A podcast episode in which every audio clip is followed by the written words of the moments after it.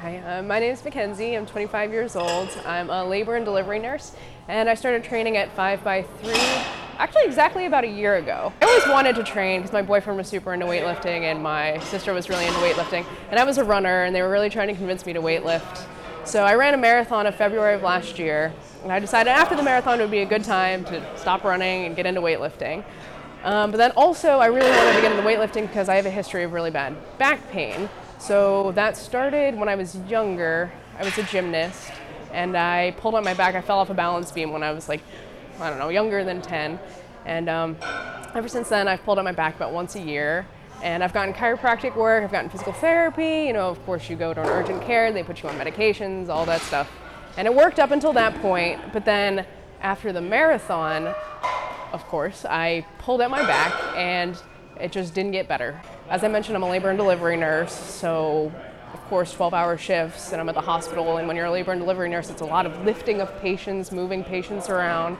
So I, was calling out of work was, and I had just started, this was my first nursing job. So it's like obviously something really needed to change. Um, of course I went to an orthopedic doctor, they told me surgery, they told me to get the shots. I did some research and I had seen before that strength training was supposed to be really helpful for your back. But anybody who's had this type of back pain or any type of re- rehab type pain, they go to the doctor and that's the last thing they tell you to do. Obviously, it's like deadlift. No, you're insane. Don't deadlift. Don't squat. Don't do any of that stuff. But um, I mean, I'm 25 years old, so surgery just doesn't seem like an option. Especially with surgery, they're telling you, okay, so once you get surgery, your life is totally changed after that. You can't do certain things, and I just figured I didn't want to go down that route just yet. I mean, like, what do you have to lose?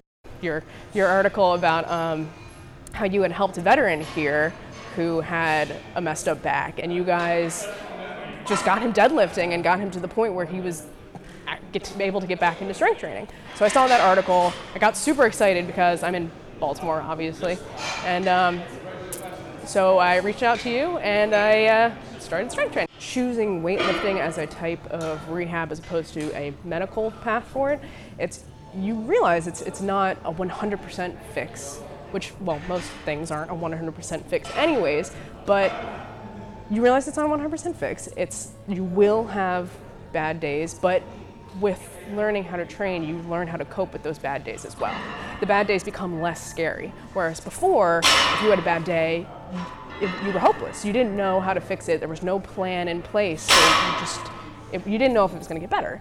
Whereas for now, that's another thing that helps having a coach. When I have a bad day, I know it's not the end of the world. I've, I've, I've dealt with this before and I've fixed it before. Not only is it like a, a, physical strength thing where you know you have the physical capability of dealing with this pain, you also realize how much of this pain is mental as well. Like how much of your awareness is the, the adrenaline going or like how much you're just worried about hurting yourself more. But when you have the confidence of knowing you've got the coach there telling you you have your form is okay, you have the coach there helping you with programming. It's it's good to have a coach when, especially with weight training, you get you can get you get really passionate about it. You get really excited about it. So you can either get really cocky about your weights. So yeah, you're worried. You know, you start going or going up in weights. You probably shouldn't be going. Your form starts to break down, but of course you can do it or you get really, you know, your confidence goes down for whatever reason. You're too scared to go up on your weights. Maybe you should. It just, it really doesn't feel like exercise. It just does not feel like exercise. There's never a point where I don't want to come to the gym because it's not about, it's not about it is about feeling healthier and it is about wanting to be a better person and everything, but it's also just like let me see how much I can lift today. Let me see how much I can move today. And you're excited about. As a young woman, I mean, a young woman in exercise, it's a big, it's a big thing for us. That type of like uh, body image, calorie in, calorie out type mindset. When you're just stuck in this idea that you know you want to be as small as possible, um, and like whether you talk about like an actual disordered eating, when you get in that mindset, you never feel like you're going to get out of it ever. It's like it's an impo- like it just becomes a part of your life. You can't even imagine thinking any other way, and it's crazy. Weightlifting is like it's like a cheat. It's like a it's like a mechanical way of fixing disordered eating. If you get into weightlifting, you can't help but be fixed from that because it just it switches a flip uh, flips a switch in your mind.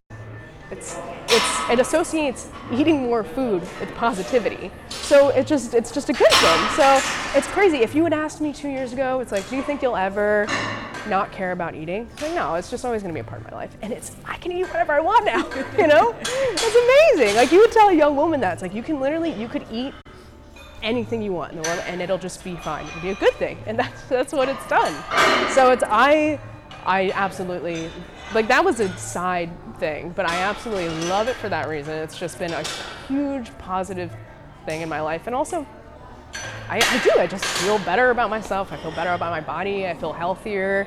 Being confident in the gym has translated to confidence at work.